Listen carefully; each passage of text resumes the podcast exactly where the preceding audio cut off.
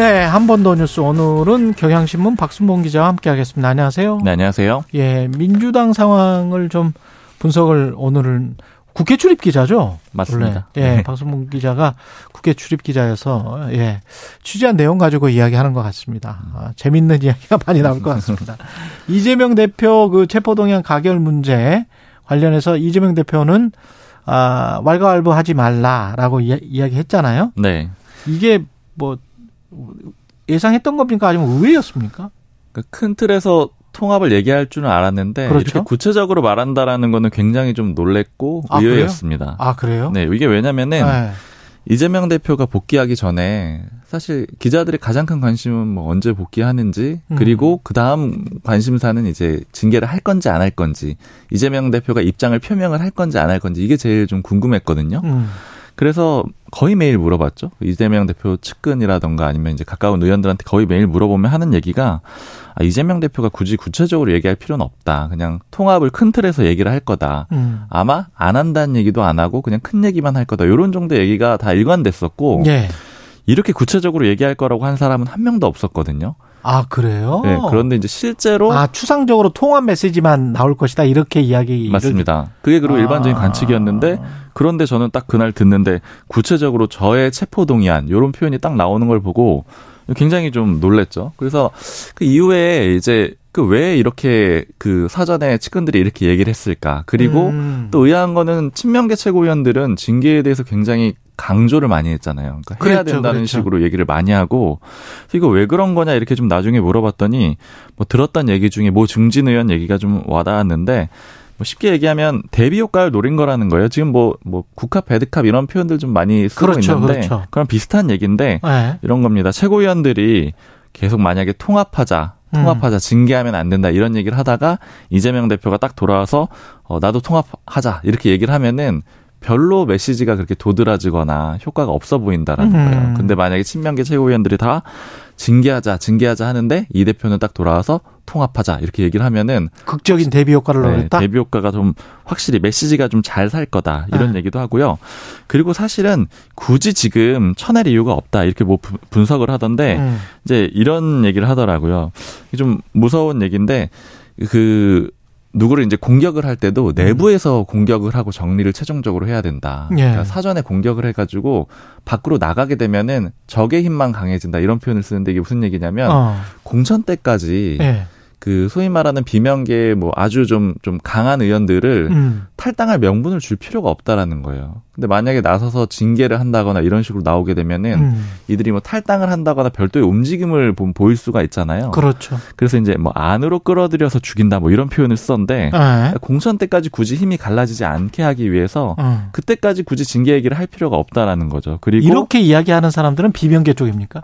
친명계에 좀 가깝죠. 친명계에 가깝다. 네. 아. 그래서 결국에는 그러니까 굳이 사전에 내보낼 필요는 없다. 근데 아. 사실 비명계 쪽의 인식도 비슷해요. 어. 비명계 뭐 인사랑 얘기를 해보니까 지금 이제 징계 얘기를 안 하더라도 결국에는 공천이라는 프로세스에 올려놓고 그 다음에 죽이는 절차로 가겠지 않겠느냐. 근데 음. 이게 비명계 쪽에서 이제 의심을 하는 거는 이게 시스템 공천이라고는 하지만 음. 실제로 해보면은 어떤 자기가 느꼈을 때 문제가 있고 뭐 시비를 가리고 싶어도 뭐 증거를 찾거나 이런 게 굉장히 어렵다라는 거예요. 그러니까 결국에는 공천이 징계가 될 것이다. 이렇게 좀 양쪽 모두 예측을 하고 그래서 싸움 자체는 한 턴 미뤄졌다. 그러니까 완전히 해소가 된 건 아니다. 이렇게 좀 해석이 되고 있어요. 근데 그러면 이게 이제 공천이 뭐 공정했냐 안 했냐. 뭐 이거 가지고 이제 또 싸울 것 같은데. 네. 근데 그게 기존의 시스템 공천이라고 주장하는 공천대로 했다면 공정하지 않다라고 주장을 주장을 하려면 뭐 뭐가 있, 있습니까? 뭐 굉장히 뭐 구체적인 그런 증거를 찾아내야 될 텐데 그게 거의 불가능할 거고. 아, 그러니까 결국 이렇게 되면은 네. 비명계 입장에서는 이미 그 공- 반발할 수 있는 시기를 놓치게 되겠죠. 그러니까 만약에 실제로 이렇게 되면 공천에 어떤 그런 조작이 있지 않겠지만 만약에 조작이 있다라고 하면은 있다고 하, 해 하, 하더라도 네 그러면 네. 뭐 그때는 이미 이제 시점이 놓쳐지기 때문에 네. 그래서 이제 굳이 미리 징계를 해가지고 내보낼 필요가, 필요 가 필요가, 필요 가 없다. 그리고 그냥 경선을 시켜도 되고 사실은 뭐 어떤 이제 조작이나 그런 게 아니더라도 예. 합법적으로 그냥 경선을 하더라도 또 강성 지지층들이 움직일 수 있잖아요. 사실 그렇죠. 이제 비명계 쪽에서 의심하는 거는 예. 뭐 이들이 막 뭐 전화번호 등록을 해가지고 경선 과정에 참여를 한다라거나 이런 것들을 의심하는 거잖아요. 예. 근데 어쨌든 그런 것들이 절차상의 문제는 안 될 테니까 예. 뭐 그런 식으로 좀 이제 내쳐질 수도 있는 거고 이런 의심들을 좀 하고 있다라는 거죠. 그러면 비명계 의원들이 저는 좀 궁금한 게 비명계 의원들이 지역구에서 탄탄 하면 별 걱정이 없을 것 같은데 그 탄탄해요? 뭐 그건 지역마다 굉장히 다 다를 텐데 음. 그런데 이제 그런 얘기를 저도 이제 물어보면은 그러니까 그 하는 얘기는 경선 때는 근데 그 탄탄하게 관리한 거랑 좀 다르다라는 거예요. 그러니까 예를 들어 뭐 1000명, 500명, 1000명 이런 정도가 동원이 된다 그러면은 예. 전화 조사나 뭐 이런 것들을 하잖아요. 예. 그때 응답률이 굉장히 낮기 때문에 어. 이런 사람들이 의도를 갖고 침투를 하게 되면은 그거는 뭐 이게 힘쓸 수가 없다라는 거죠. 근데 그거를 의도를 갖고 침투를 했다, 동원이 됐다 이거를 증명할 수는 없다라는 거잖아요. 그걸 하기는 뭐 현실적으로는 뭐 수사 기관이 아닌 이상에 거의 하기 그러면 어렵겠죠. 이게 마치 그그 선거가 끝나고 이게 투표가 조작됐다라고 말하는 거하고 비슷한 그래서 잘못되면 이제 찌질한 양상 이렇게 돼 버리는 거잖아요. 공식적인 문제 제기는 없는 거죠, 사실 그래서. 아, 그렇게 되면 이제 아니 지역 구민들이 그렇게 생각을 해서 당신이 탈락했는데 뭐 어떻게 하란 말이냐 뭐 이렇게 가면 어떻게 해볼 수가 없다는 거죠. 맞습니다. 그래서 사실 뭐 금태섭 전 의원도 예전에 지난번에 이제 경선에서 경선에서 패배해가지고 졌잖아요. 그렇죠. 뭐 그거에 대해서 이제 더 이상 뭐 문제 제기하는 건 없는 거잖아요. 아,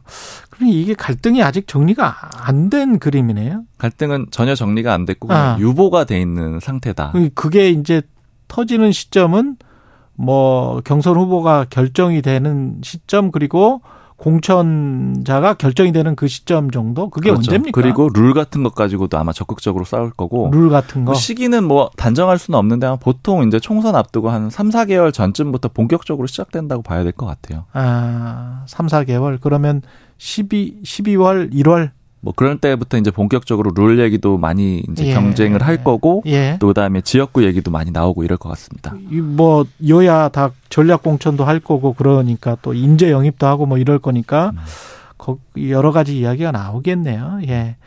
인요한 혁신위원장에 대해서는 그 민주당이 비판을 별로 안 하고 있습니까 지금?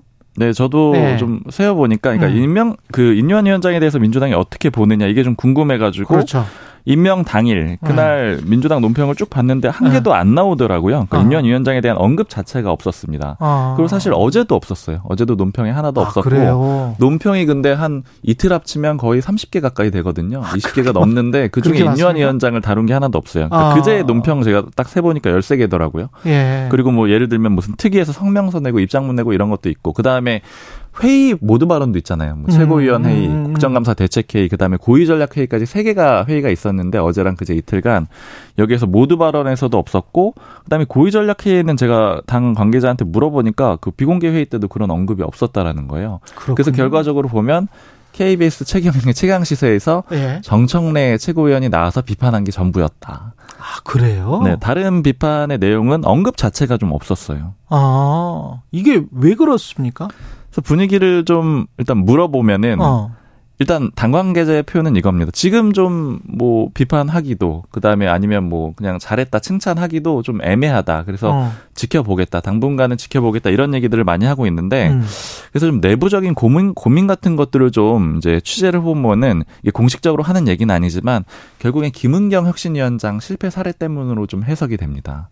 그래서 우리도 실패했는데 남보다 뭐라고 말하기 좀 그렇다? 그 기본적으로는 인식 자체가 이런 거예요. 네. 왜냐하면 혁신위원회 자체에 대해서 사실은 비판을 하고 싶은 게 민주당의 마음이에요. 그러니까 음. 그러니까 왜냐하면 서울 강서구청장 보궐선거 지고 나서 음. 제대로 혁신을 할 거면은 김기현 대표 체제가 바꿔야 되는 거 아니야? 이게 민주당 의원들이 생각하는 거잖아요. 예. 혁신위원회는 뭐 우회로이자 꼼수다 이렇게 보고 있단 말이에요. 예. 근데 그런데 거꾸로 비판이 들어온다. 그렇죠. 그걸 말하면 어 너네도 예전에 이재명 대표 체제 때 그 혁신이 만들어가지고 이렇게 했던 거 아니야? 이렇게 예. 좀 비판을 받을 수가 있다는 부담이고, 예. 그다음 뭐 인요한 위원장이라는 인물 자체가 초반부터 비판하기에는 그래도 뭐 비교적 뭐 그렇죠. 평 인사로 보이는 점들이 있잖아요. 그렇죠. 네. 예. 그리고 사회적인 뭐 신망도 좀 있고. 맞습니다. 근데 예. 이게 뭐 아예 비판 안 할 거다 이런 건 전혀 아니고 향후에 음. 아마 이제 인선하고 이러면 본격적으로 비판은 나올 겁니다. 예, 여기까지 예, 지금까지 경향신문의 박순봉 기자였습니다. 고맙습니다. 감사합니다. 예.